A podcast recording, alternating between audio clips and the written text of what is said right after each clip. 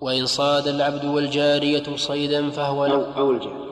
أو الجارحة نعم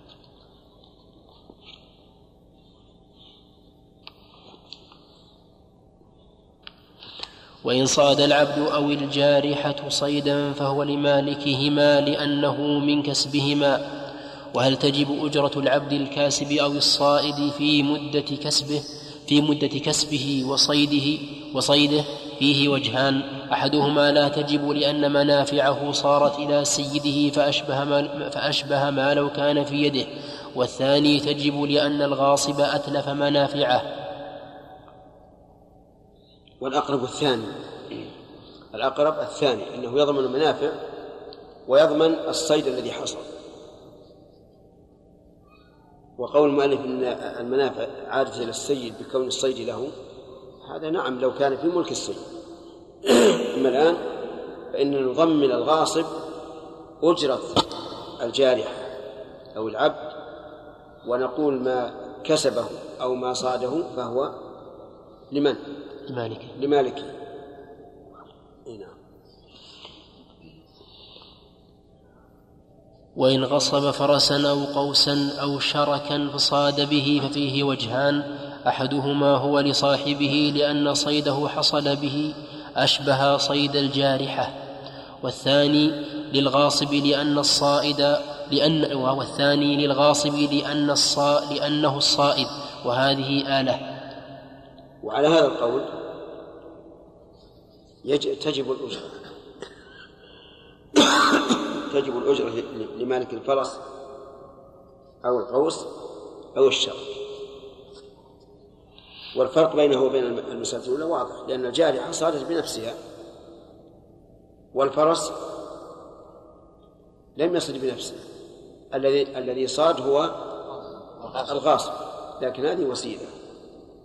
فالصواب أنه أن الصيد يكون للغاصب ولكن عليه أجرة المثل لمالك الفرس أو القوس والشرك.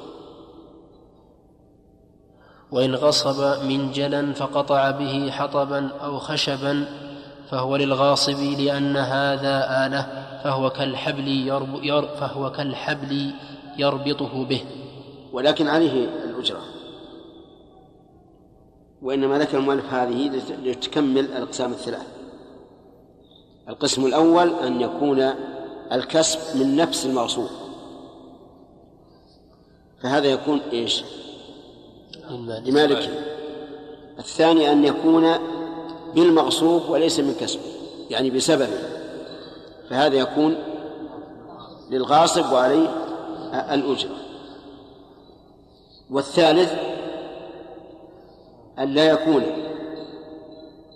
من هذا ولا هذا كمنجل قطع به حطبا أو خشبا فهو للغاصب لأنه آلة. يعني آلة لم توصل الغاصب إلى هذا بخلاف القوس والفرس والشرع نعم.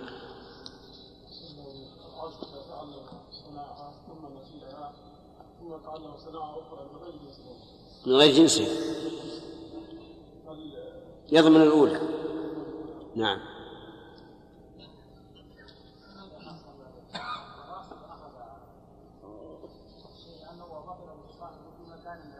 إيش؟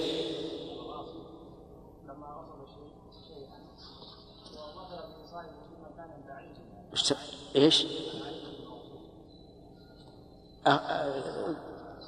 الغاصب أخذ سيارة. ها.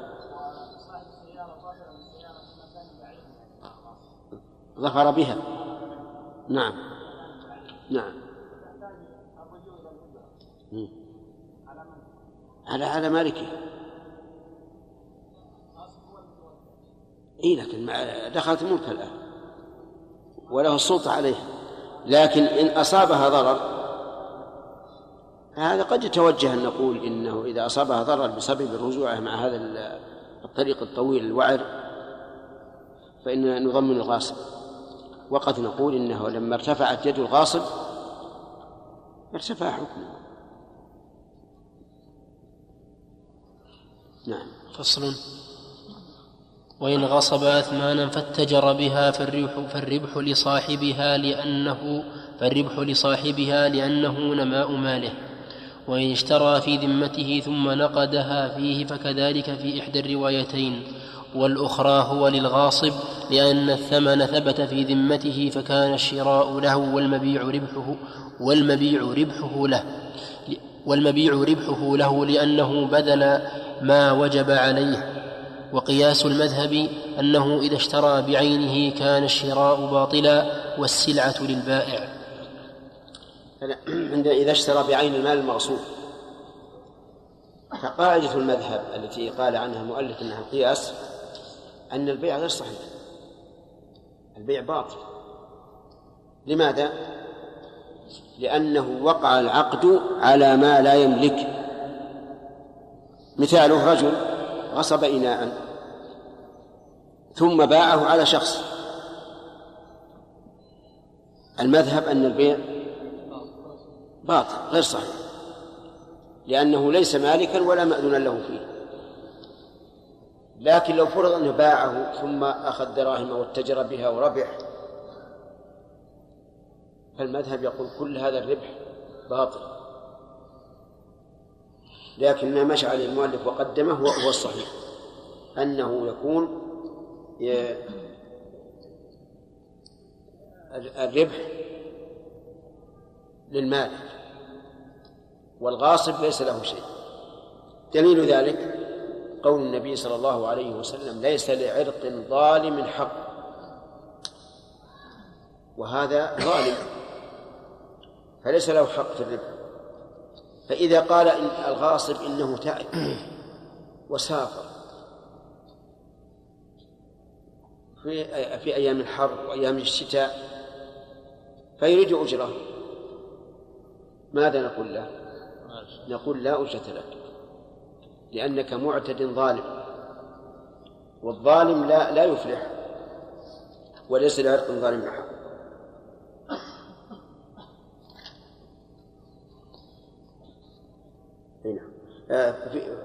المسألة الثانية قالوا يشترى بذمته ثم نقدها فكذلك في إحدى الروايتين. يعني يكون الربح لمن؟ للمالك.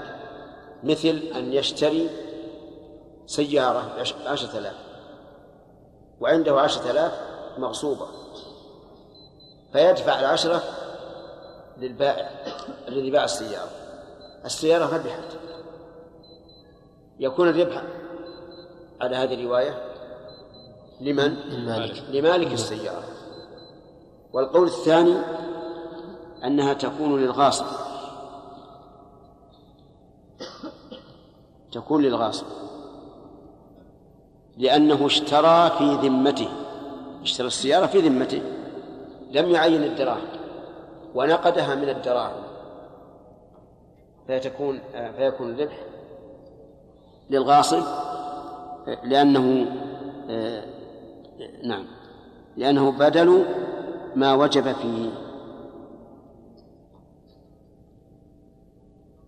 بذل ها؟ بذل الذال؟ نعم. بذل ما وجب فيه نعم. وهذا القول في النفس منه شيء. لأنه لولا هذا الدراهم المغصوبة عنده ما اشترى فالشراء مبني على هذه الدراهم. لكن القياس مع, هذا. وقياس المذهب أنه إذا اشترى بعينه كان الشراء باطلا والسلعة للبائع لماذا؟ لأنه لأن بيع ما لا يملك غير صحيح فيبطل البيع. فيه قول آخر أنه أن أن أن القياس أن يبطل البيع إلا إذا شق الرجوع. مثل أن يكون بيعت هذه السلعة عدة مرات. فيشق الرجوع فحينئذ نقول يبقى البيع كما هو والربح للمالك لا للغاصب أفهمتم الآن؟ نعم ولا لا؟ ما ما في. طيب. إذا غصب نقودا واتجر بها وربح فإن وقع العقد عليها فالمذهب أن البيع باطل. ويجب أن ترد ولو بعد عشرة عشرة عقود. والقول الثاني أن البيع صحيح للضرورة والربح لمن؟ للمالك هذه مسألة. المسألة الثانية إذا اشترى بذمته ونقد من الدراهم المغصوبة فلمن يكون الربح فيه قولان أو فيه روايتان. نعم. رواية أنه للمالك والثانية للغاصب. ووجه ووجه كونه للغاصب أن العقد لم يقع على عين المغصوب وإنما وقع العقد في ذمة الغاصب. وكونه سدد الثمن من المغصوب هذه جناية لا شك لكن البيع صحيح. البيع صحيح. وهذا أقرب للقياس. أن نقول إن البيع صحيح وهو آثم في كونه نقدها من من هذه الدراهم ولكن الربح أو حصل الربح فليس مبنيا على هذه الدراهم. نعم.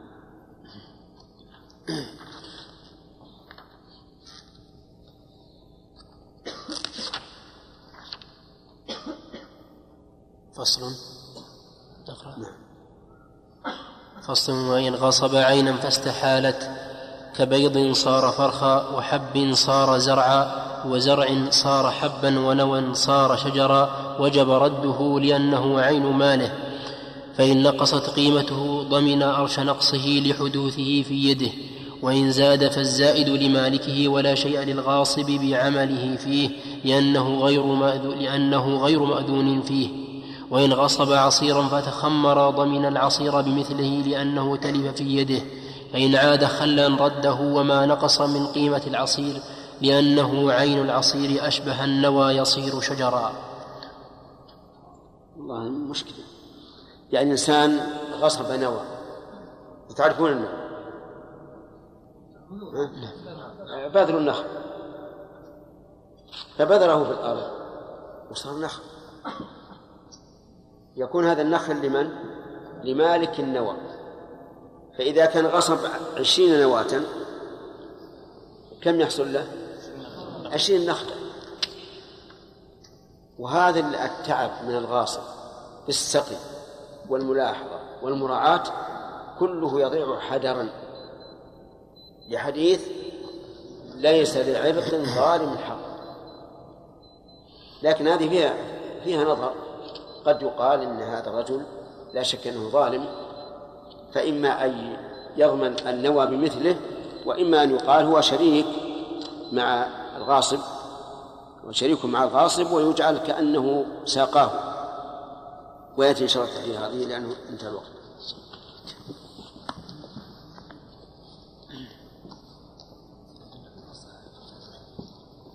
أجمعين. قال ابن قدامة رحمه الله تعالى في كتاب الغصب من كتابه الكافي فصل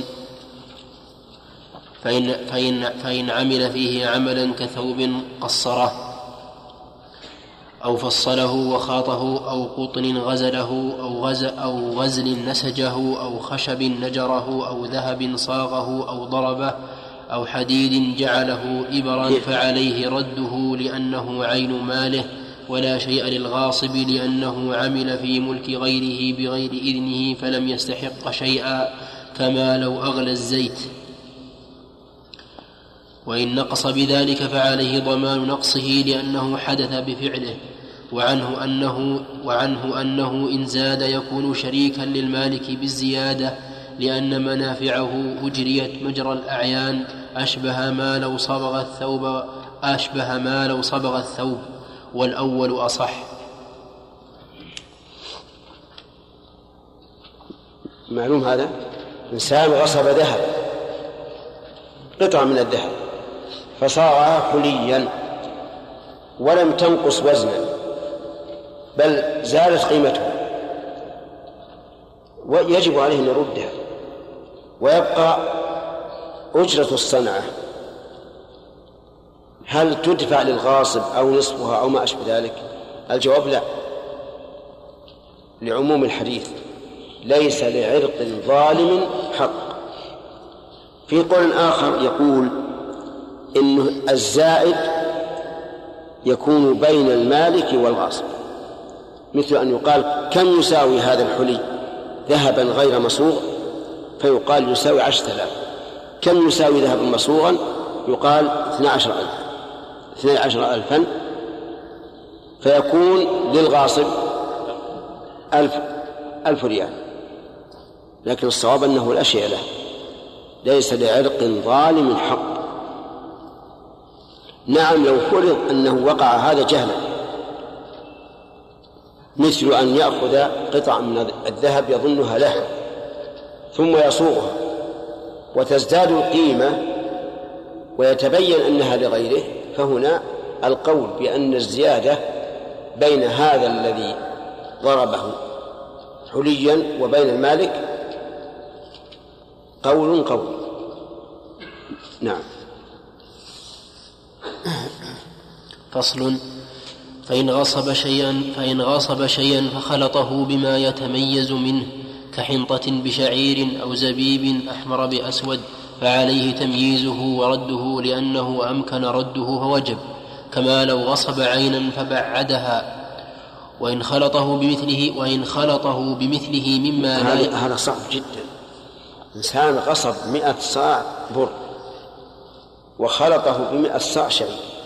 خلطا تاما حبة وحبة. الشعير للغاصب والبر للمغصوب منه. فطالب المغصوب منه طالب بحق قال أنا أريد حب يلزم الغاصب إيش؟ أن ينقيه ينقيه إن كان حب الشعير كبيرا وحب البر صغيرا فالتنقية سهلة ولا صعبة؟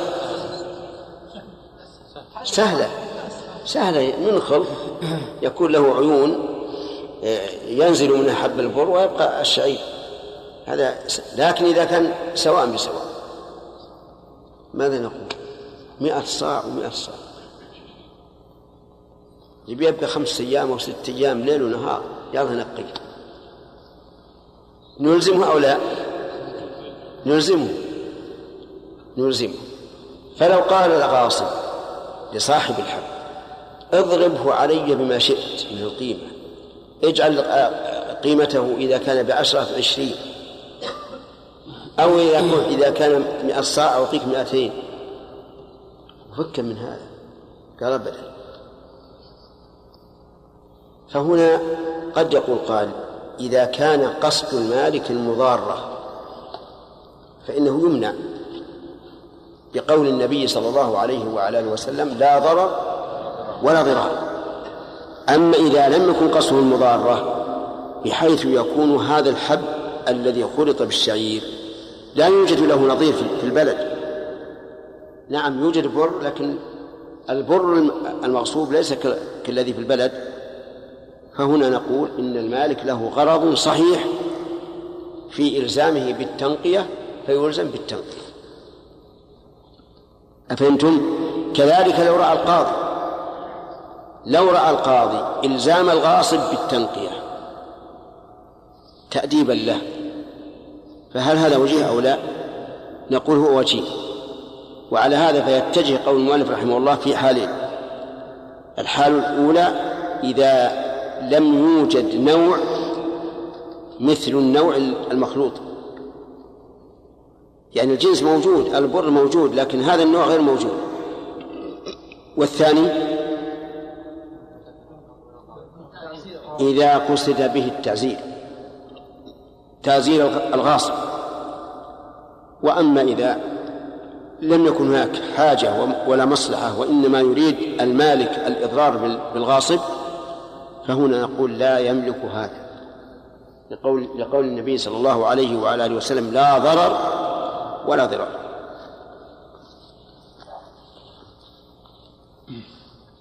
نعم. وإن خلطه بمثله مما لا يتميز كزيت بزيت لزمه مثله كيل لزمه مثل كيله منه لأنه قدر على دفع بعض ماله إليه فلم ينتقل إلى فلم ينتقل إلى إلى البدل في الجميع. ينتقل. فلم ينتقل إلى البدل في الجميع كما لو غصب شيئا فتلف بعضه. وهذا ظاهر كلام أحمد رضي الله عنه لأنه نص على أنه شريك إذا خلطه بغير جنسه فنبه على الشركة إذا كان مثله. وقال القاضي قياس المذهب أنه يلزمه مثله إن شاء الغاصب منه أو من غيره لأنه تعذر رد عينه أشبه ما لو أتلفه. والصواب الأول لأنه أمكنه أن يرد آه، ماله بعينه مختلطا بالآخر بالمال الآخر. واضح يا جماعة؟ واضح. زيت بزيت. لا يمكن التمييز بينهم لأنهما اندمجا وصار شيئا واحدا. فيلزم الغاصب أن يرد مثله. فإذا كان صاعا من الزيت وصاعا من الزيت الآخر يلزمه أن يرد صاعا على الوجه الثاني الذي قاله القاضي. وعلى نص الإمام أحمد يلزمه صاع من نفس المخلوط وهذا هو الصحيح. لأن مال المالك موجود في هذا في هذا الإناء. لكنه لا يمكن تمييزه فيعطى نصفه مشاعا. نعم. وإن خلطه بأجود منه. لزمه مثله من حيث شاء الغاصب فإن دفعه إليه منه لزمه أخذه لأنه أوصل إليه خيرا من حقه من جنسه وإن خلطه بدونه لزمه مثله فإن اتفقا على أخذ المثل منه جاز. وإن أباه المالك لم يجبر لأنه دون حقه وإن طلب ذلك فأباه الغاصب ففيه وجهان أحدهما لا يجبر لأن الحق انتقل إلى ذمته فكانت الخيرة إليه في التعيين والثاني يلزمه لأنه قدر على دفع بعض ماله إليه من غير ضرر فلزمه كما لو كان مثله. كما هذا هو الصحيح إنه يلزمه منه ولو كان أنقص إذا رضي المالك بالناقص. لكن في الغالب أن أن المالك لا يرضى بالناقص.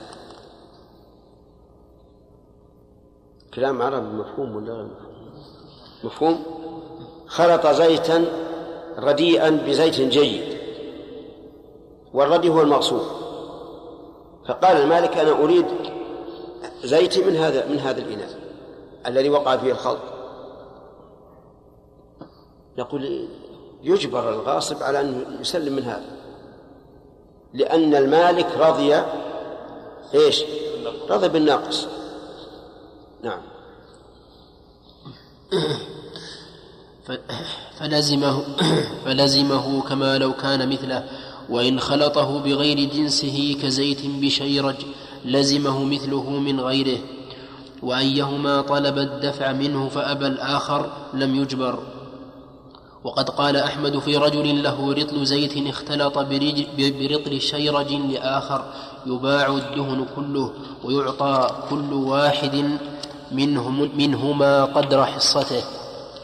فيحتمل أن يختص هذا بما لم يخلطه أحدهما ويحتمل أن يعم سائر الصور.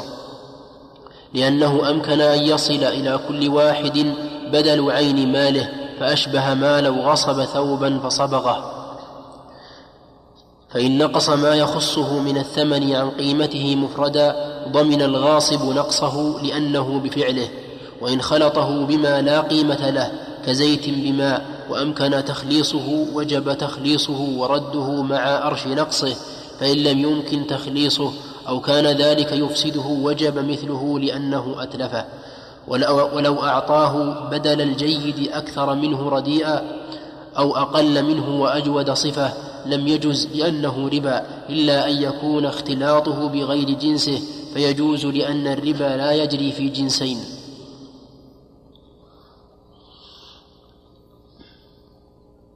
فصل. فصل. فإن غصب ثوبا فصبغه فلم تزد قيمة الثوب والصبغ. فإن غصب نعم. والصبغ بالكسر. فإن غصب ثوبا فصبغه فلم تزد قيمة الثوب والصبغ فلم تزد قيمة الثوب والصبغ ولم تنقص فهما شريكان. يباع الثوب ويقسم ثمنه بينهما لأن الصبغ عين ماله له قيمته فلم يسقط حقه في فلم يسقط. أنا عندي لأن الصبغ عين مال له قيمة. نعم. لأن لأن الصبغ عين مال له قيمة فلم يسقط حقه فيها باتصالها بمال غيره. وإن زادت قيمتها فالزيادة بينهما لأنها نماء ماله. وإن نقصت القيمة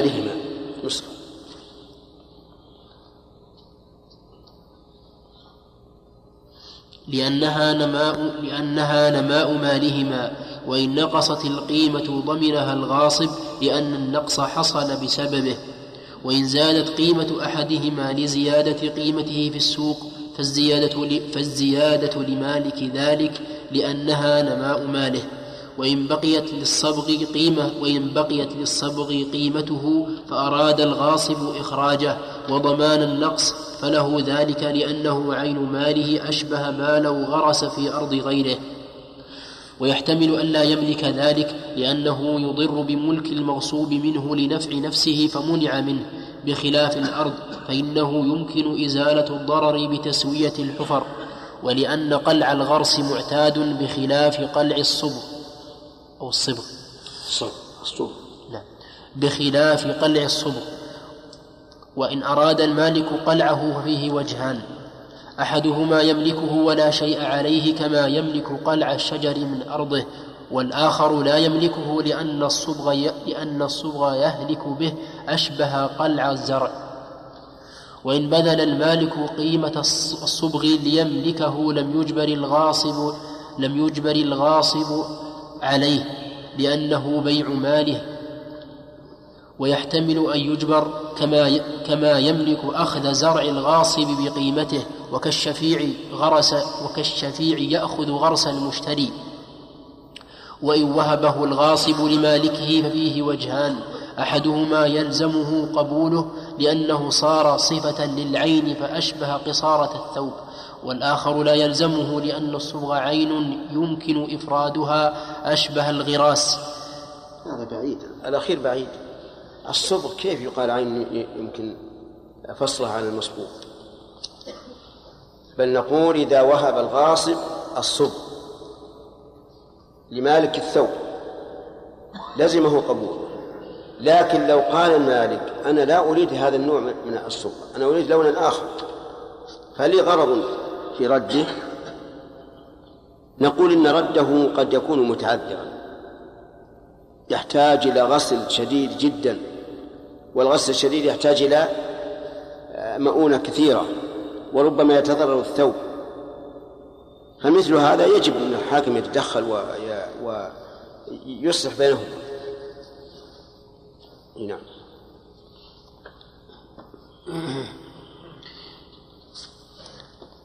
نعم. لأن الصبغ عين يمكن إفرادها أشبه الغراس فإن أراد المالك بيع الثوب يمكن إفرادها فيه نظر لا شك. هل الصبغ عين يمكن إفرادها؟ نعم. ما يمكن. الآن الثوب مهما كان ما يمكن تغير اللون.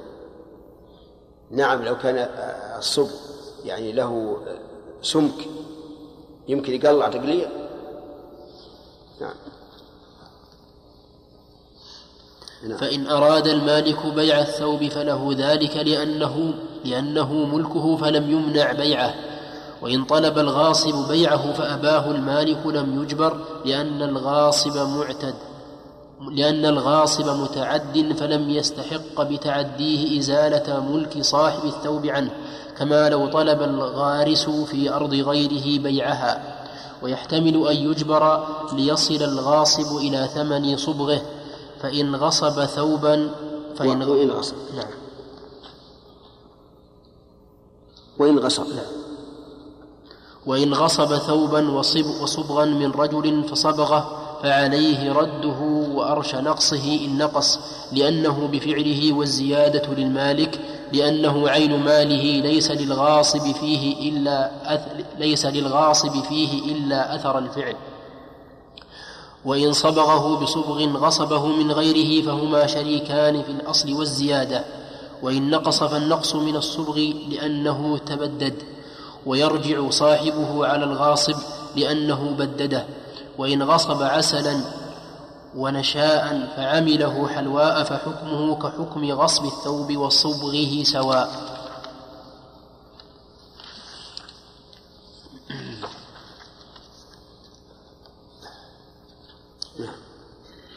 شيخ بارك القول بأن أنه إذا غسل الثوب ثم صبره بأن الصبغ له للغاصب نعم. يفتح الباب. وهو. فيقول أغسل الثوب وأصبغه فإن يعني ذهبت. ذهبت وإلا صبغي مردود تعبي هذا عاد ينظر. آه، قصد الغاصب إذا علمنا أن الغاصب يريد إفساده على مالكه حتى يلجئه إلى إلى أن يقوم فللحاكم أن يمنع. شيخ الغاصب معتد بكل حال لماذا يجعل له حق وهو لا لأن لأن هو هذا الرجل معتد على كل حال لكن عين ماله موجودة. الآن عين ماله موجود ما يعامل إلا إذا علمنا أنه متعدي. بمعنى أن نعلم أن الرجل هذا أراد أن يفسد الثوب على صاحبه نعم يا سليم والله عنك شيخ كيف ناخذ تسويه بين الغاصب و- و- والمقصود ف- فالح- فالحق سواء وهذا هذا متعدي على الشيء الغاصب هذا سؤال الأخ محمد. أي الجواب لأن الغاصب وضع شيئا معينا. وهو الصبغ. نساوي تسويه بينهم وهذا حقه وهذا وهذا غاصب هو بنفسه. إذا كل واحد له مال. صاحب الثوب المغصوب منه. له الثوب. والغاصب له الصبغ. والآن الصبغ وال- والثوب موجودان. تعدي على الغاصب على عن المغصوب هذا يدخل في الحق العام. إذا رأى ولي الأمر أن يؤدبه على هذا أدبه. جمعة. الوصول إلى إلى الغاصب، الغاصب إذا غصبه ما يدرك. صاحب الحق يفت- يبحث عنه يقول من آه، عثر إلى من أخبرني الغاصب أعطيته كذا ووجد واحد أخبر وأعطاه هل يغرم الغاصب هذا المال؟ كيف؟ يعني هو قال يسأل عن الغاصب وقال من دلني عليه فله كذا وكذا فدله شخص عليه طيب هذا الذي دله عليه هل اعترف بأنه غاصب؟ اعترف إيه يعترف انه غاصب مم. ليش ما دام إنه يبي يعترف إنه غاصب ولا ما يجي من اول هل يغرم المال هذا؟ ها؟ هل يغرم المال يد يد المال اللي اعطاه للشخص إيه. عليه؟ هذا هذا سؤال وجيه يقول مثلا لما لما غصب منه ولنفرض انها غصبت السيارة وقال من يدلني على غاصب فله ألف ريال فدله شخص فهد الدال من يطالب؟ يطالب المالك ولا الغاصب؟ المالك. المالك. هل يرجع المالك على الغاصب؟ لأنه هو الذي تسبب في غرمه؟ نعم. أو لا؟ في احتمال في احتمال. احتمال أنه لا يرجع لأن هذا المالك إنما غرم لمصلحته. ويحتمل أنه يرجع لأنه غرم بسبب غصب هذا الرجل. وهذا أقرب. لا سيما إذا إذا إذا كان في هذا ردع للغاصبين. أن يقال كل شيء تسبب به الغاصب ولو في هذه الحال فإنه يكون على الغاصب. نعم آدم.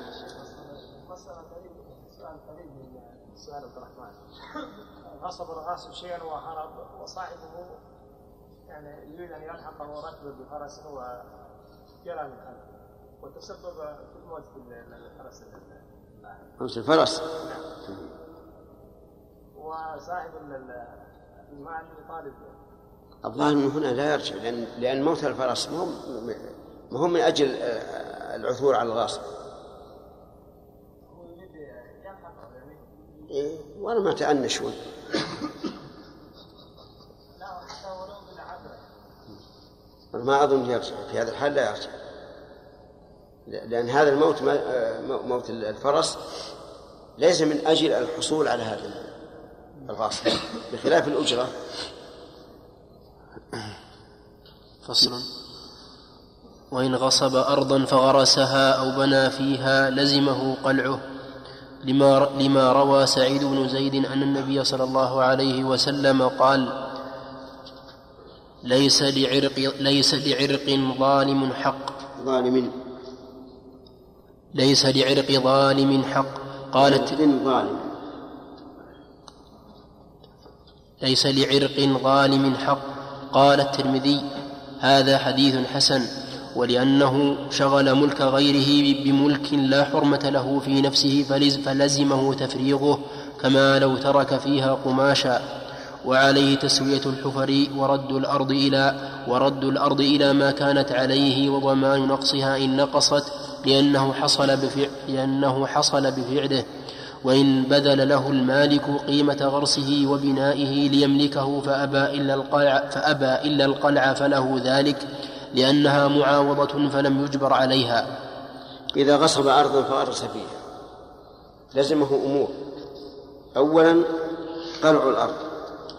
قلع غرس وثانيا تسوية الأرض. وثالثا ضمان نقصها إن نقصت. لأن قد تنقص الأرض بسبب آه، أن عروق النخل انتشر فيها فأفسدها. ورابعا الأجرة. الأجرة. يعني أجرة الأرض مدة استيلائه عليها يقول رحمه الله لزمه القلب. والثاني نعم. وتسوية الحفر. ورد الأرض إلى ما كانت عليه هذه هذه التسوية. وضمان نقصها ولم يذكر الإجرة لكن ذكرها غيره. أنه يلزمه أجرة الأرض مدة استيلاء الغاصب عليها. انتهى الوقت. قدامة رحمه الله تعالى في كتابه الكافي في باب الغصب. في أثناء فصل قال وإن بذل له المالك قيمة غرسه وبنائه ليملكه فأبى إلا القلع فله ذلك لأنها معاوضة فلم يجبر عليها. وإن وهبه الغاصب الغراس أو البناء لم يجبر على قبوله إن لكن في كان هذه المسألة فيها نظر على إطلاقه. إذا غصب أرضا وغرس أو بنى فيها وقال أي الغاصب أنا أريد أن أقلع غرسي وبنائي وقال صاحب الأرض أنا أعطيك قيمته. إما أن تحصي ما اشتريت به وما أنفقت عليه وإما أن تقوم الأرض خالية من الغراس والبناء ثم تقوم مغروسة وما بين القيمتين أسلمه لك. فأبى الغاصب. فظاهر كلام المؤلف رحمه الله أنه لا يجبر لأن الغراس والبناء من ملك من؟ الغاصب. ملك الغاصب. فلا يجبر على أن يأخذ عوضا عنه. ولكن ينبغي أن يقال إن كان للغاصب غرض صحيح. فنعم لا نجبره. وإن لم يكن له غرض صحيح بحيث يقلع الغراس ويرميه في البر أو يهدم البناء الذي هو مسلح. والمسلح إذا هدم ضاعت ماليته حتى الحديد الذي فيه يكون غير صالح للاستعمال إلا إلا بتعب فهنا نقول يجبر الغاصب على أخذ العوض ويبقى الغراس والبناء لصاحب من؟ لصاحب الأرض. ووجه ذلك أولا أن النبي صلى الله عليه وعلى آله وسلم نهى عن إضاعة المال وثانيا أنه قال لا ضرر ولا ضرار. وثالثا يمكن أن يحتج لذلك أيضا لأن النبي صلى الله عليه وسلم قال لا يمنع جار جاره أن يغرس خشبه على جداره. وبأن وبأنه أجبر الجار على إجراء الماء إلى أرض جاره الأخرى. فالصواب التفصيل. واضح ولا غير واضح؟ طيب. وإن وهبه الغاصب الغراس أو البناء لم يجبر على قبوله إن كان له غرض في القلع لأنه يفوت غرضه وإن لم يكن له فيه غرض احتمل أن يجبر لأنه يتخلص به كل واحد منهما من صاحبه بغير ضرر. احتمل أن لا يجبر لأن ذلك عين يمكن إفرادها فلم يجبر على قبولها كما, لو لم يكن في أرضه. هذه عكس المسألة. هذه الغاصب وهب صاحب الأرض الغراس والبناء. قال بدل من أتعب بالقلع والهدم لك النخل الذي الذي غرست ولك العمارة مجانا. فيقول مالك رحمه الله إن كان لصاحب الأرض غرض في رد الهبة فله ذلك. لو قال أنا أريد أن أغرسها بدل النخل شجر عنب. اقلع النخل. هذا غرض ولا غير؟ غرض. غرض صحيح. أو قال العمارة المبنية الآن أنا أريد أن أعمر عليها فللا.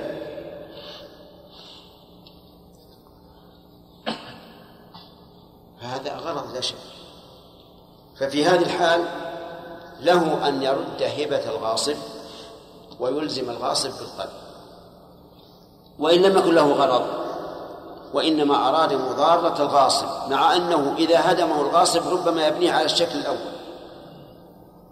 وإذا قلع الغرس ربما يغرس نفس المقلوب. ولكن قصر المضارة فهنا نمنعه. لما في ذلك من إضاعة المال ولما في ذلك من الإضرار. وقد نفى النبي صلى الله عليه وسلم الضرر فقال لا ضرر ولا ضرار ونهى عن إضاعة المال. نعم.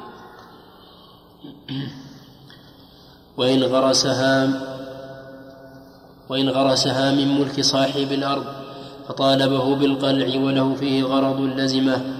لأنه فوت عليه غرضا بالغراس فلزمه رده كما لو ترك فيها حجرا. وإن لم يكن فيه غرض لم يجبر عليه لأنه سفه ويحتمل أن يجبر لأن المالك لأن المالك محكم في ملكه. وإن أراد الغاصب قلعه فللمالك منعه لأنه ملكه وليس للغاصب فيه إلا أثر, إلا أثر العمل. هذه مسألة غير الأولى. هذا غصب أرضا وقلع من جانب منها غراسة. غرسه في جانب آخر. فالأرض الآن والغراس ملك لمن؟ لمالك الأرض. فيقول مالك رحمه الله إذا طالبه بالقلب وله فيه غرض لزم إذا قال اقلع النخل قال هذا نخلك وهذه أرضك قال اقلع لأني أريد أن تكون هذه الأرض أرضا بيضاء صالحة للزرع. أو أريد أن تقلع الغرس لأني أريد أن أبني عليها. فهذا غرض صحيح. له أن يطالب الغاصب بإيش؟ بالقلع. وفي هذه الحال يضمن الغاصب النقص الذي حصل على الغراس وحصل على البناء الذي بني من الأرض. وإن لم يكن له في غرض يقول لم يجبر عليه لأنه سفه ويحتمل أن يجبر من أن يجبر عليه؟ الغاصب.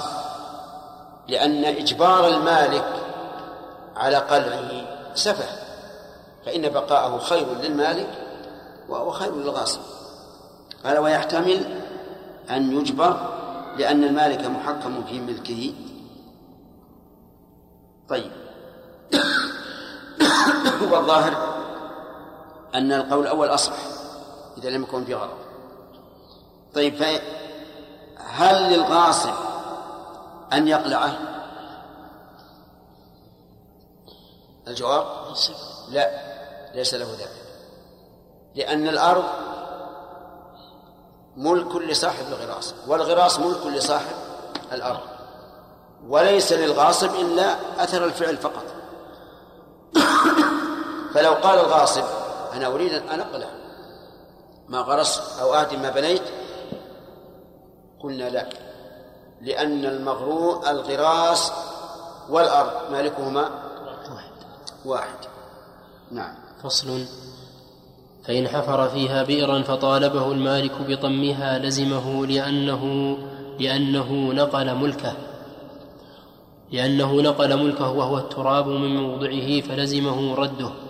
وإن طالب وإن طالب الغاصب طمها لدفع ضرر مثل أن جعل ترابها في غير أرض المالك فله طمها لأنه لا يجبر على إبقاء ما يت... لأنه لا يجبر على إبقاء ما يتضرر به كإبقاء غرسه.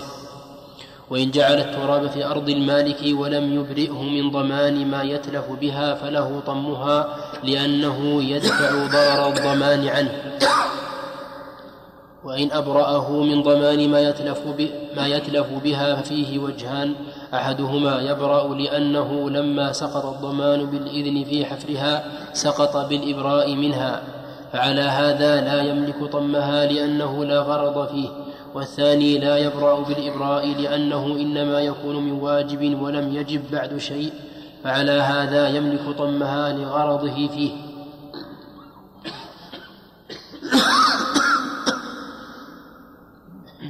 فصل وإن زرعها وأخذ ما زرعه عندنا فصل. نعم. عندكم فصل؟ أي نعم. فيه أي نعم فصل.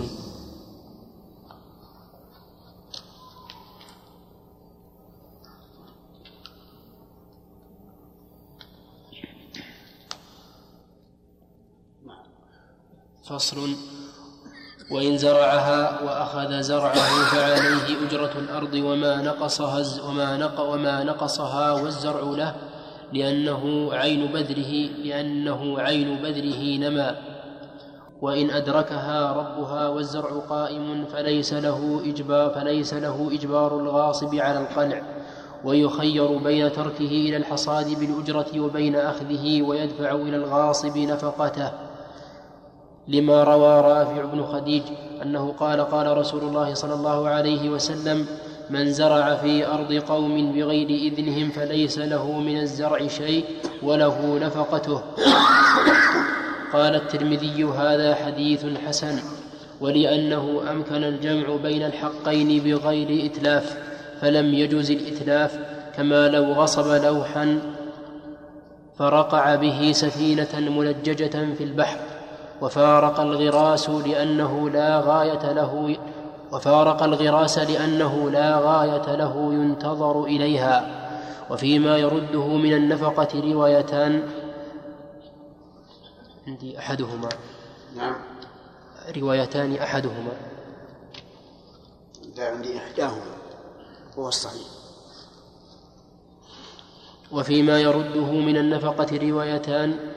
إحداهما القيمة لأنها بدل عنه فت- فتقدرت به كقيم المتلفات والثانية ما أنفق من البذر ومؤونة الزرع في الحرث وغيره لظاهر الحديث ولأن قيمة الزرع زادت من أرض المالك فلم يكن عليه عوضها. وإن أدرك رب وإن أدرك رب الأرض شجر الغاصب مثمرا فقال القاضي للمالك مسألة الزرع؟ إذا زرع الغاصب هذه الأرض وحصد الزرع وانتهى. فعليه شيئان أولا أجرة الأرض والثاني نقص الأرض بالحرث أجرة الأرض هل نقدرها بأجل معلوم؟ فنقول مثلا مئة ريال أو مئة ريال أو نقول كم تساوي هذه الأرض لو زورع عليها. كلاهما محتمل لأن الأرض البيضاء أحيانا يقع العقد عليها المزارعة بأن يكون لصاحبها ثلث الزرع وللعامل ثلثه وأحيانا تكون بأجرة. يقول استأجرت منك هذا الأرض لمدة عام للزرع. فالمسألة محتملة. لكن بماذا نأخذ؟ ينظر إذا كان عادة الناس في الأراضي الزراعية أنهم يعطونها بسهم. فإن الغاصب يضمن سهم العادة. فيقال مثلا هذا الزرع هذه الأرض تزرع بالثلث. في فيحصي الغاصب زرعة كم كان؟ ويعطي رب الأرض ثلث الزرع. وإن كان أكثر الناس يؤجرون أراضيهم فإننا نقول عليه إيش؟ عليه الأجر. هذا إذا كان قد حصد الزرع. وإن لم يحصد الزرع فإنه يقال أنت مالك الأرض. بالخيار. إن شئت أبقي إلى أن يحصد بأجرة أو سهم. وإن شئت فخذه بنفقة. يعني يكون يكون الزرع لمن؟ لصاحب الأرض. ويقال كم أنفق عليه الغاصب؟ فيأخذه بنفقته وقيل يأخذه بقيمته. لكن الأول هو ظاهر الحديث الذي ساقه المؤلف. حديث رابع بن خديج. فليس له من الزرع شيء وعليه نفقته. نعم.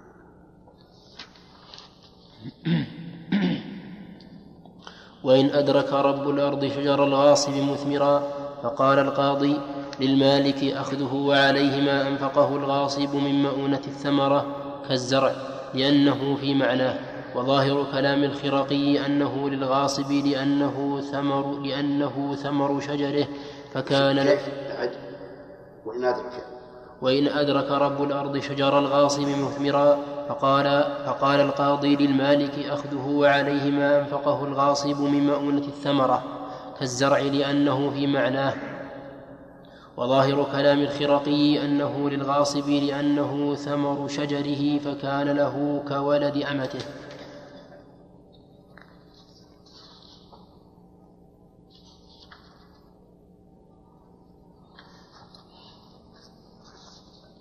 ما ما يظهر الترجيح بين الأقوالين فصل. وإن جصص الدار وزوقها فالحكم فيه كالحكم في البناء سواء. وإن وهب ذلك لمالكها ففي إجباره على قبول الهبة وجهان كالصبغ في الثوب أو كالصبغ في الثوب. والصواب أننا نقول إن كان له غرض في مطالبته بإزالته فله مطالبته بإزالته كما لو قال أنا أريد أن يكون الجص غير هذا اللون. وإن لم يكن له غرض وجب عليه قبوله. فصل فصل. وإن غصب عينا فبع وإن غصب عينا فبعدت بفعله أو بغيره فعليه ردها. وإن غرم أضعاف قيمتها لأنه بتعديه وإن غصب خشبة فبنى عليها فبليت لم يجب ردها ووجبت قيمتها لأنها هلكت فسقط ردها وإن بقيت على وإن بقيت على جهتها لزم ردها وإن انتقض البناء لأنه مغصوب يمكن رده فوجب كما لو كما لو بعدها. وهذا أيضا يقال فيما سبق. إذا كان لصاحب الخشبة غرض صحيح فله أن يطالب بها ولو تهدم بناء الغاصب وإلا فلا. فلو بنى على هذه الخشبة الغاصب غصب الخشبة فقط وإلا فالأرض له والبناء له لكن غصب الخشبة وبنى عليها وقال المالك للخشبة أنا أريد أن تنقض بناءك وتعطيني الخشبة. ومعلوم أنه سيتر- سيترتب على غاصب الخشبة. إيش؟ ضرر عظيم. فهنا نقول يجبر مالك الخشبة على أخذ قيمتها وإن كانت مثلية على أخذ مثلها. نعم.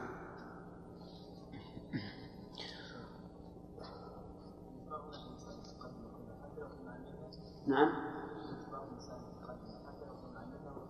حتى لو كان إيش؟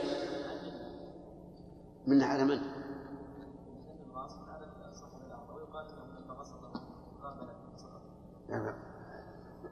ما فهمت ما في منه لا إذا تركت تركت له يقول تعال خذه لا ما ما, ما أظن ما فيها منه.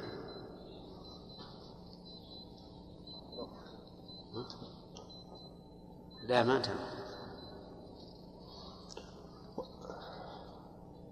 علي يقول انتهى الوقت. ما انتهى الوقت. نعم. وإن غصب خيطا فخاط به ثوبا فهو كالخشبة في البناء. وإن خاط به جرحه أو جرح حيوان يخاف التلف بقلعه أو ضررا كثيرا لم يقلع لأن حرمة الحيوان آكد من حرمة مال الغير ولهذا جاز أخذ مال الغير بغير إذنه لحفظ الحيوان دون غيره إلا أن يكون الحيوان مباح القتل كالمرتد والخنزير فيجب رده لأنه لا حرمة للحيوان.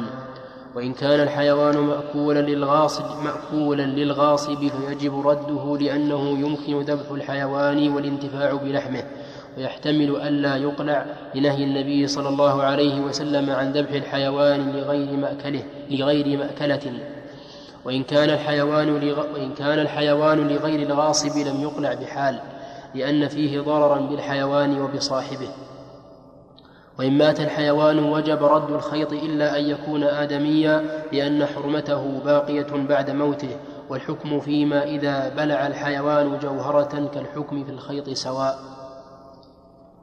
قوله لأن حرمة الآدمي باقية بعد موته دليل هذا قول النبي صلى الله عليه وسلم كسر عظم الميت ككسره حيا وبه نعرف أن أولئك الذين يعتدون على الأموات ويأخذون أعضاءهم بعد موتهم قد جنوا على الأموات. حتى أن الفقهاء رحمهم الله فقهاءنا يقولون لو أوصى الميت بأخذ عضو منه بعد موته لم تنفذ الوصية لأن البدن أمانة حيا وميتا. ولما ظهرت الفتوى بالجواز صار فيها ضرر كثير. صاروا في بلاد غير غير السعودية يقتلون الأطفال ليأخذوا أعضاءهم إما الكلى وإما الكبد وإما القلوب وصار في هذا شر كثير. والمتورع يحكم بموت المريض موتا دماغيا من أجل أن يشق بطنه ويطلع اللي يريد منه. نعم إن- باقي فيه ثلاث تسطر نعم. الفصل. فصل.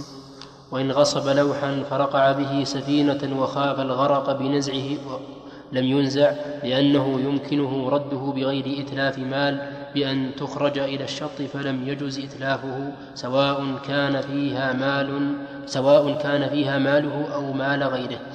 نعم. نعم. مال غيره نعم. سواء كان فيها ماله أو مال غيره. نعم.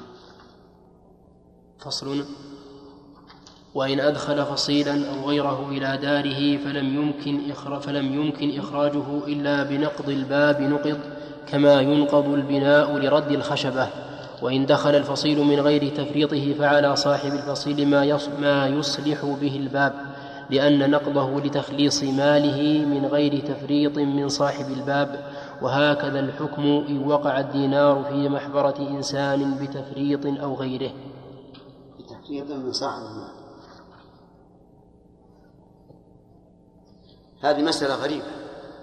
آه رجل غصب فصيلا والفصيل ولد الناقة الصغير وكبر كبر الفصيل. لما كان فصيلا دخل مع الباب. ولما كبر آه، عجز عن يخرج من فماذا يصنع؟ نقول يكسر الباب حتى يخرج الفصيل. أو نقول اذبح الفصيل واخرج به أعضاء. أيهما؟ الأول لأن الغاصب معتدي. طيب كذلك أيضا آه، غصب دينارا ووضعه في المحبرة ألقاه في المحبرة يعني الدوات.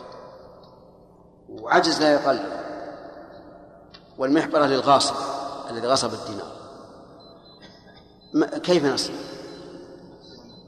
نعم تكسر المحبرة لأنه وضع الدينار باختياره وهو عدوان. وكان فيه محابر فيما سبق. توجد معنا في المدارس محابر يعني لها مثل المحجال لها مثل المحجال. يصب فيها الحبر وإذا اضطجعت ما ما يخرج.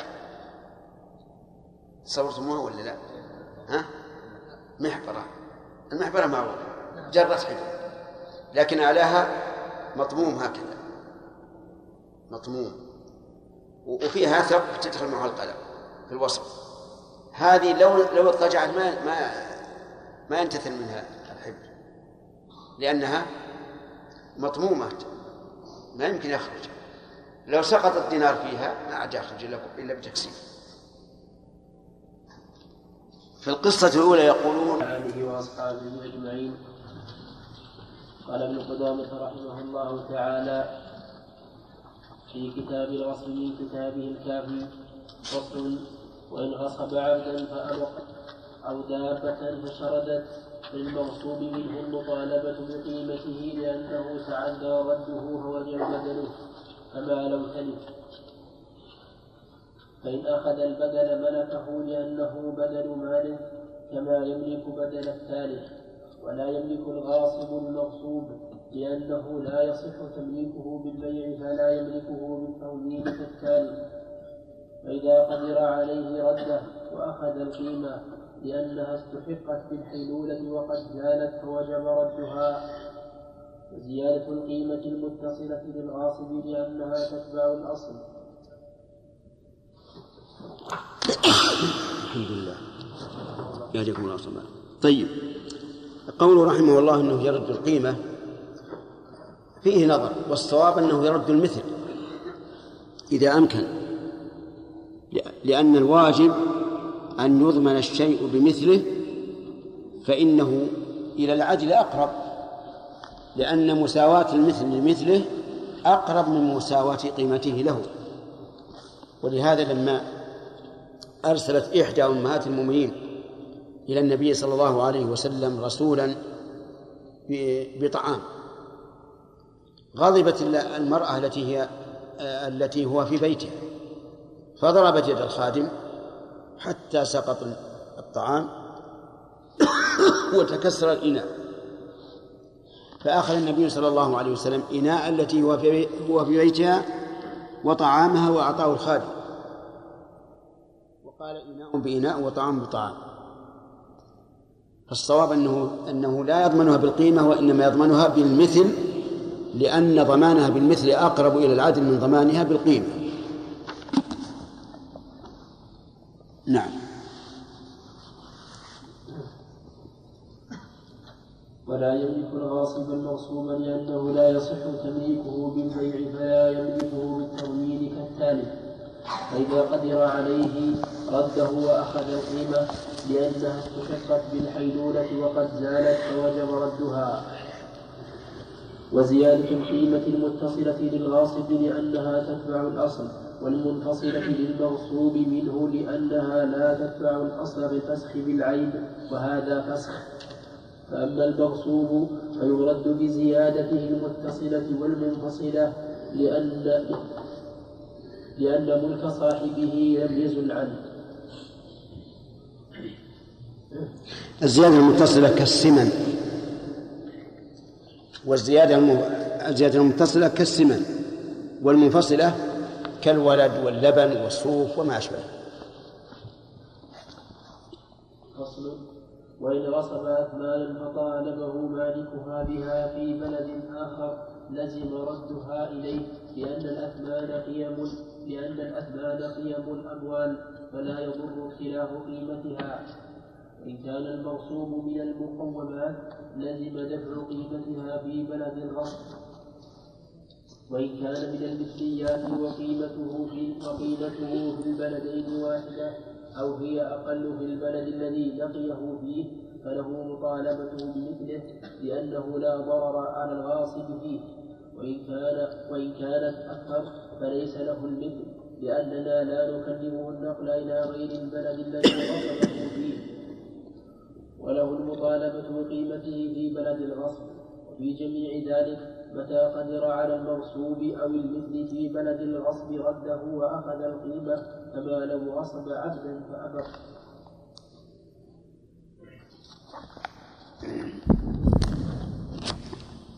الأثمان تعرفونها؟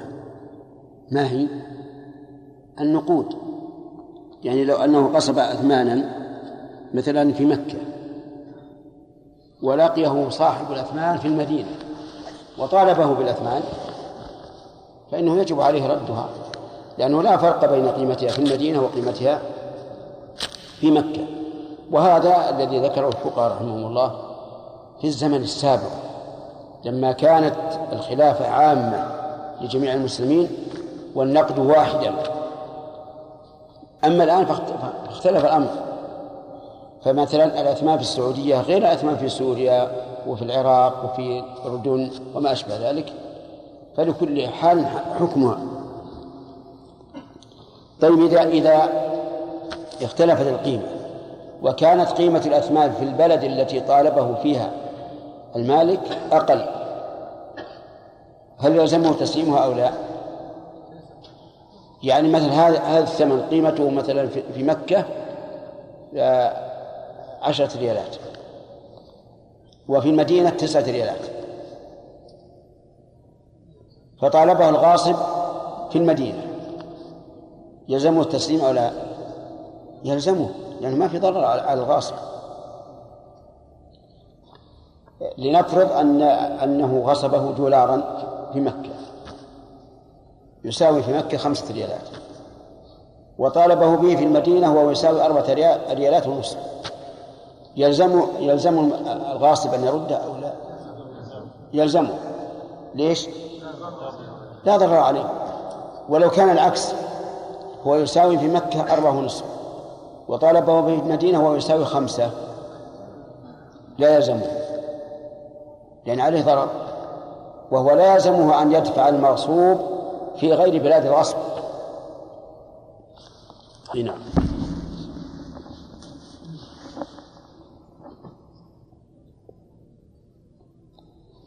استمر.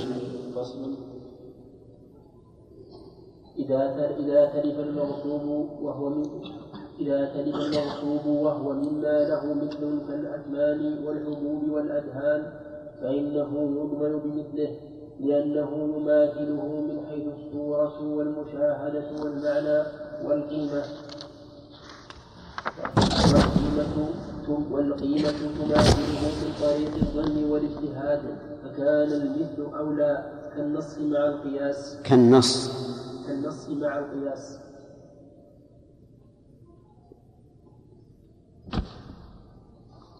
واضح. لكن ما هو المثل؟ المثل على المذهب ضيق جدا. يقولون إن المثل كل مكيل أو موزون ليس فيه صناعة مباحة يصح السلام فيه. فخصوه بالمكيل والموزون. وبأنه أيضا ليس فيه صناعة. وعلى هذا فإذا جعل الحديد أواني خرج عن كونه مثليا. وأيضا يصح السلام فيه بأن يكون مما ينضبط بالصفة. وهذا كما ترون تضييق جدا جدا. وعليه مثلا الفناجيل حقة الشاي إذا كان طراز واحد وكسر إنسان فنجال آخر وش يضمنه؟ بالقيمة ليش؟ لأنه فيه صناعة.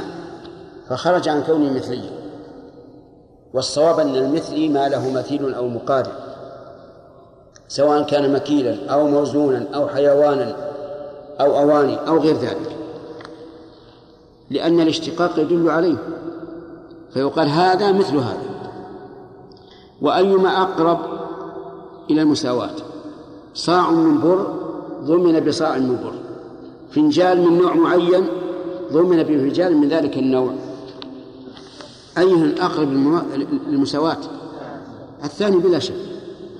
فيا سبحان الله كيف نقول إذا أتلف له صاع من البر ضمناه صاع من البر وإذا أتلف له فنجالا لا نضمنه بنظيره فالصواب أن المثل كل ما له مماثل أو مقارب ويعفى عن الاختلاف اليسير.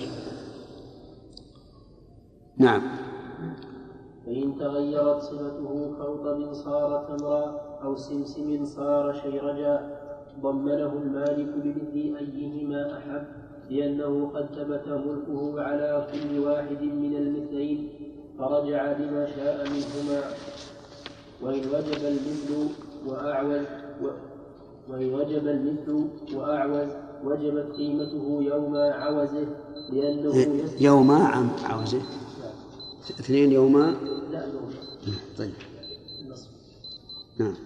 آه، وجبت قيمته يوم عوزه لأنه يسقط بذلك لأنه يسقط يسقط. لأنه يسقط بذلك المثل وتجب القيمة فأشبه تلف المتقومات. وقال القاضي تجب قيمته يوم قبض البدل قبض يوم قبض. يوم قبض البدل لأن التلف لم ينقل الوجوب إلى القيمة بدليل ما لو وجد المثل بعد ذلك. بدليل ما لو وجد المثل بعد ذلك وجب رده. وإن قدر على قول القاضي قوي جدا. أنه يضمنه بقيمته يوم التلف. المذهب يضمنه بقيمته وقت إعوازه مثال ذلك. هذا المثلي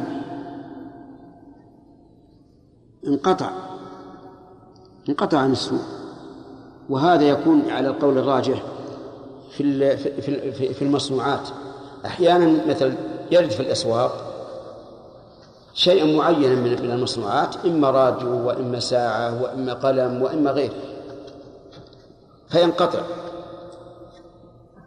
فإذا ضمنا الغاصب نضمنه بقيمته متى؟ وقت الانقطاع. لأنه لما انقطع انتقل الضمان من المثل إلى القيمة. وقال القاضي لا نضمنه بقيمته وقت القبض. فمثلا لو انقطع في أول في في محرم ثم صارت الخصومة بين المالك وبين الغاصب في ربيع. فعلى قول القاضي تعتبر قيمته متى؟ في ربيع. وقد تكون أضعاف أضعاف قيمته في المحرم. وعلى المذهب تعتبر في المحرم. كل له حجة. حجة المذهب أنه لما أعوز ثبتت القيمة. حجة القاضي أنه ما زال على ملك صاحبه مثليا. ما زال على ملك صاحبه مثليا فلا ينق- ينقلب إلى القيمة إلا عند الطلب. بدليل أنه لو أعوز في محرم وانقطع. ثم وجد في في في ربيع الأول مثلا. هل نقول انقطع في محرم فتجب القيمة أو نقول الآن يجب المثل الثاني؟ فيقول لا, لا فرق. في كلام القاضي رحمه الله أص- أصح أنه يضمن بقيمة المثل المنقطع وقت إيش؟ وقت القبض. نعم.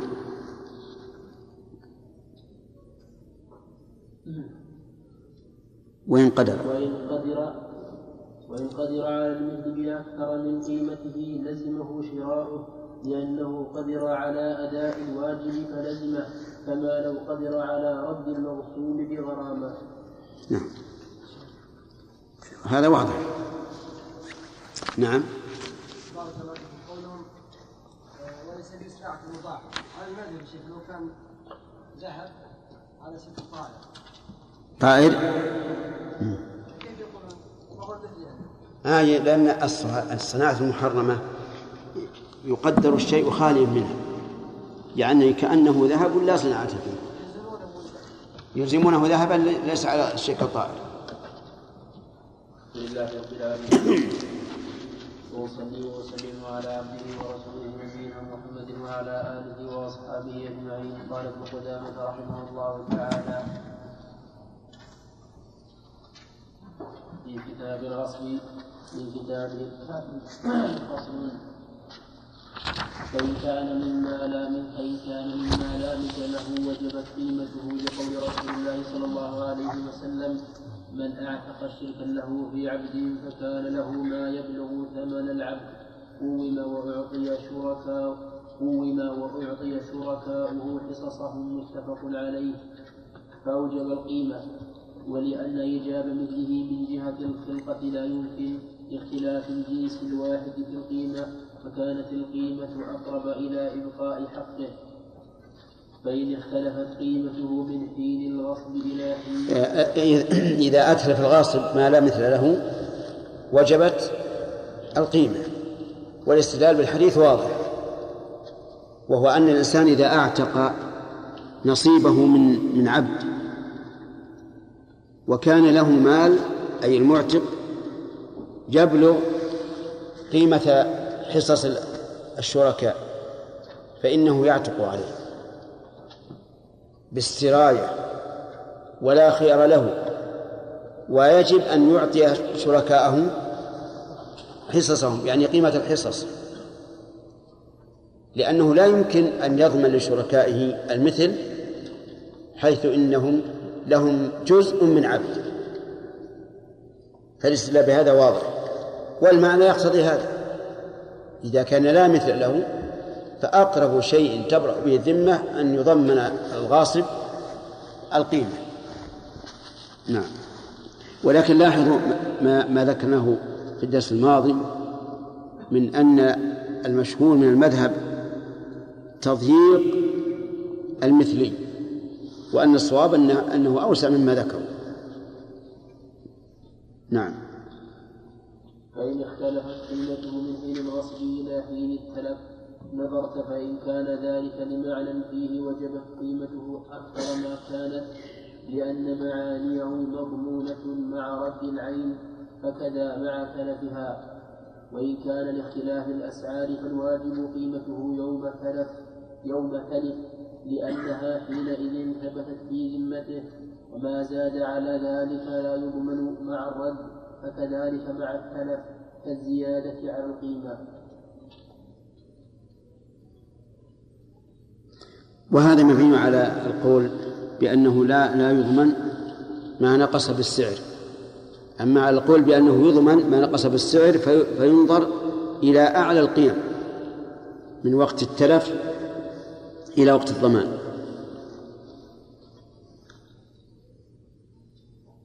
نعم. وتجب القيمة من نقد البلد الذي تلف فيه لأنه موضع الضمان. فإن كان المضمون سبيكة أو نقرة أو مصوغا أو نقرة أو مصوغا ونقد البلد من غير جنس من غير جنسه أو قيمته كوزنه وجبت لأن تضمينه بها لا يؤدي إلى الربا فأشبه غير الأثمان وإن كان نقد البلد من جنسه وقيمته وإن كان نقد البلد من جنسه وقيمته مخالف. وقيمته. وإن كان نقد البلد من جنسه وقيمته مخالفة بوزنه قوم بغير جنسه كي لا يؤدي إلى الربا. وإن كانت الصناعة محرمة فلا عبرة بها لأنها لا قيمة لها شرعا. وذكر القاضي أن ما زادت قيمته لصناعة مباحة جاز أن يضمن بأكثر من وجهه لأن الزيادة في مقابلة الصنعة فلا يؤدي إلى الربا. وهذا مبني على ما سبق. هل تجوز الزيادة في مقابلة الصنعة؟ أو لا تجوز. المشهور من المذهب أنها لا تجوز. مثال ذلك إنسان عنده آه، حلي قديم. زينته مئة غرام. وإنسان عنده حلي جديد قيمته مئة, مئة غرام. وزنه مئة غرام. فتبادل. فقال صاحب الجديد أريد أن أضيف أن تضيف إلى ذهبك مقدار الصنعة. فالمذهب لا يجوز. واستدلوا بأن النبي صلى الله عليه وعلى آله وسلم منع من بيع الرديء بالجيد متفاضلا. والقول الثاني الذي اختاره جماعة من أهل العلم كابن القيم رحمه الله وأظن شيخه كذلك أنه تجوز الزيادة بقدر القيمة. في مقابلة إيش؟ الصنعة. وقالوا إن الاستدلال بكون النبي صلى الله عليه وسلم يمنع من الربوي بمثله متفاضلا من أجل الرداءة والجودة قالوا الفرق بأن الصنعة من من فعل الآدمي فيعطى عوضا عنها. وأما الجودة والرداءة فهي من فعل الله عز وجل. وهذا لا شك أنه فرق واضح. ولكن الذي يجعل الإنسان يتوقف في هذه المسألة أو يمنع منها هو أنه من يقدر قيمة الصنعة من يقدرها قد يطلب صاحب الذهب الجديد المصنوع بصنعة جديدة قد يطلب أكثر من قيمة الصنعة. فيربح. وإلا لا شك أن القول بأنه يجوز الزيادة في مقابلة الصنعة إذا تساوى المتعاق نعم إذا تساوى المبيع والمشترى قول قوي لا. نعم. نعم. نعم.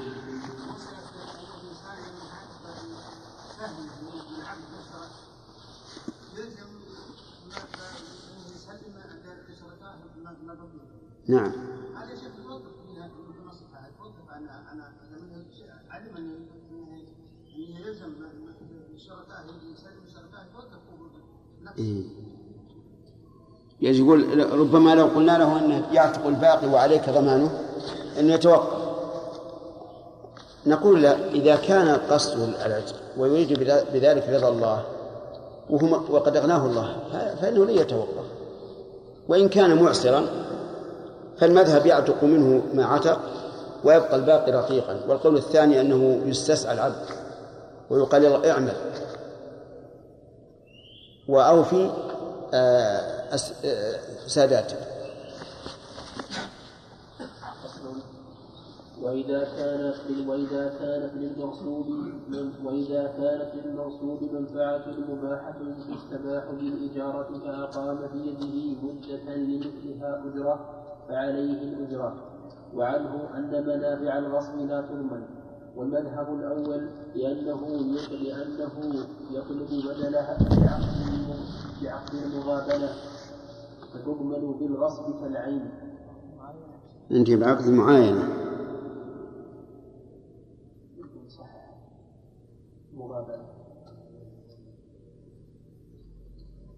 الغريب أنه ما أشار إليها.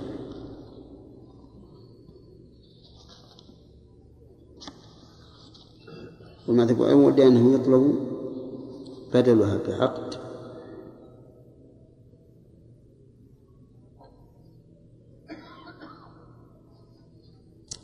حتى لعلها بعقد المبايعة حتى ما هي بظاهرة لا مقابلة ولا معاينة. يرجع إلى إلى الشرح الكبير. أو إلى المغني معك. يرجع عليه والصحة عليه. الخطية كان عندنا خطية أظن ها؟ ها؟ وش يقول؟ بعقد المغابنة إيه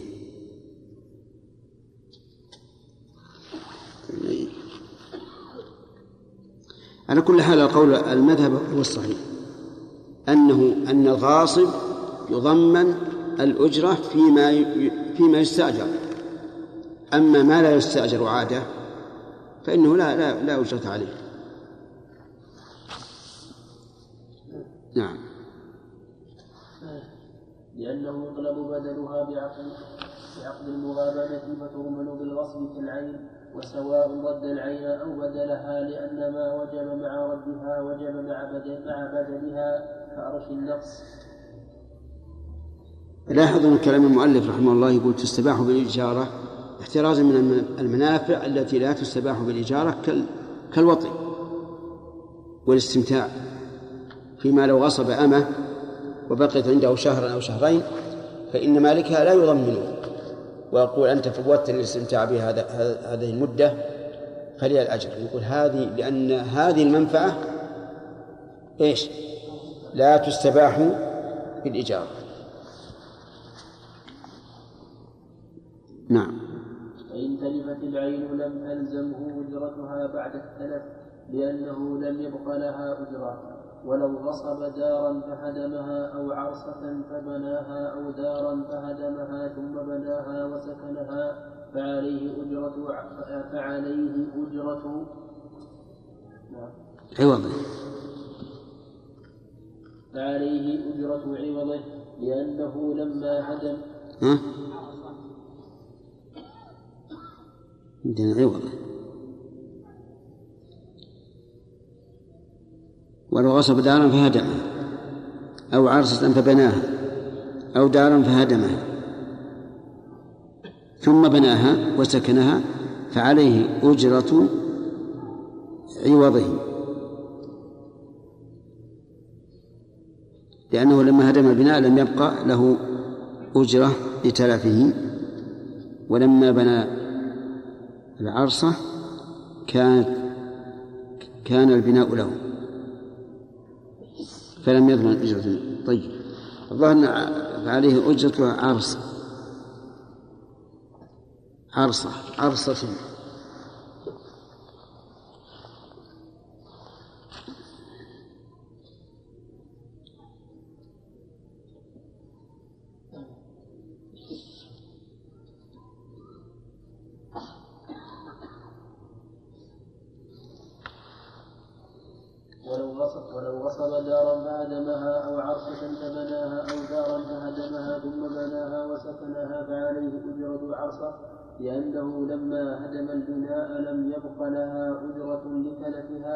لا هو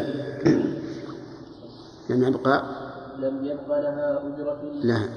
لا عندك؟ مم. نسخة ثانية؟ له؟ طيب ماشي. ولما بنى العرصة كان البناء له فلم فلم يضمن أجرة ملكه إلا أن يبنيها بترابها. أو آلة للمغصوب منه فيكون فيكون ملكه ملكه.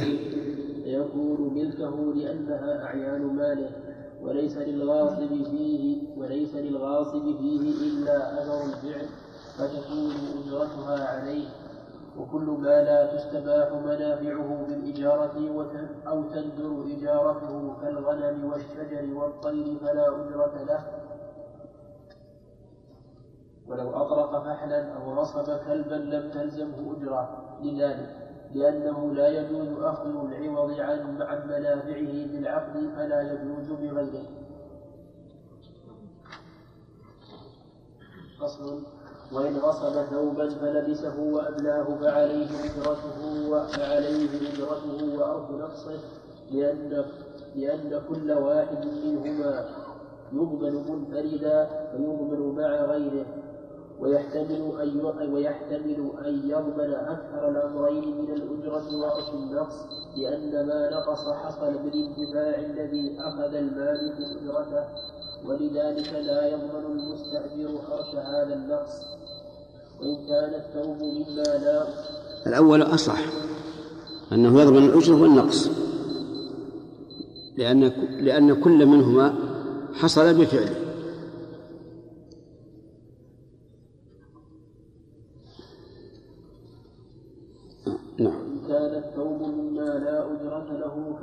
كغير المخيط فعليه أرث نقصه حسب. وإن كان المغصوب عبدا فكسب ففي أجرة ففي أجرة مدة كسبه وجهان كذلك. وإن أبقى العبد أبق. وإن أبقى العبد فغنم قيمته ثم وجده فرده في أجرته من حين دفع قيمته إلى رده وجهان أحدهما لا يلزمه لأن المغصوب منه ملك بدل العين فلا يستحق أجرتها والثاني يلزمه لأن منافع ماله تلفت بسبب كان في يد الغاصب فلزمه ضمانها كما لو كما لو لم يدفع القيمة. وإن غصب أرضا فزرعها فأخذ المالك زرعها لم تكن على الغاصب أجرة لأن منافع لأن منافع ملكه عادت إليه.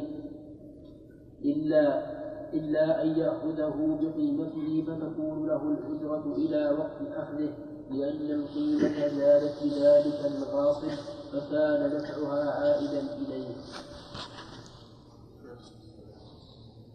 نعم. إذا غصب الغاصب السلعة أو الحيوان أو السلعة بطريقها إلى سوق آخر فضاعف ثمنها ثلاث مرات أو مرتين وراح الرجال باع الباقي بأسعار متضاعفة ووجد الغاصب في الأرض اللي غصب منها. هل يعطيه السعر الأول أو السعر اللي باع أما على قاعدة أن أن أن الغصب لا لا يضمن فيه الغاصب ما نقص بالسعر فلا. ولكن القول الراجح أنه يضمن لا سيما في المسألة التي- قلت لأنه حال بينه وبين هذا الربح. في- فيضمن. نعم. الغاصب إذا ألزم بال- بالغرامة يعني هل يدفع بالثمن يوم يوم الغصب أو يوم التلف؟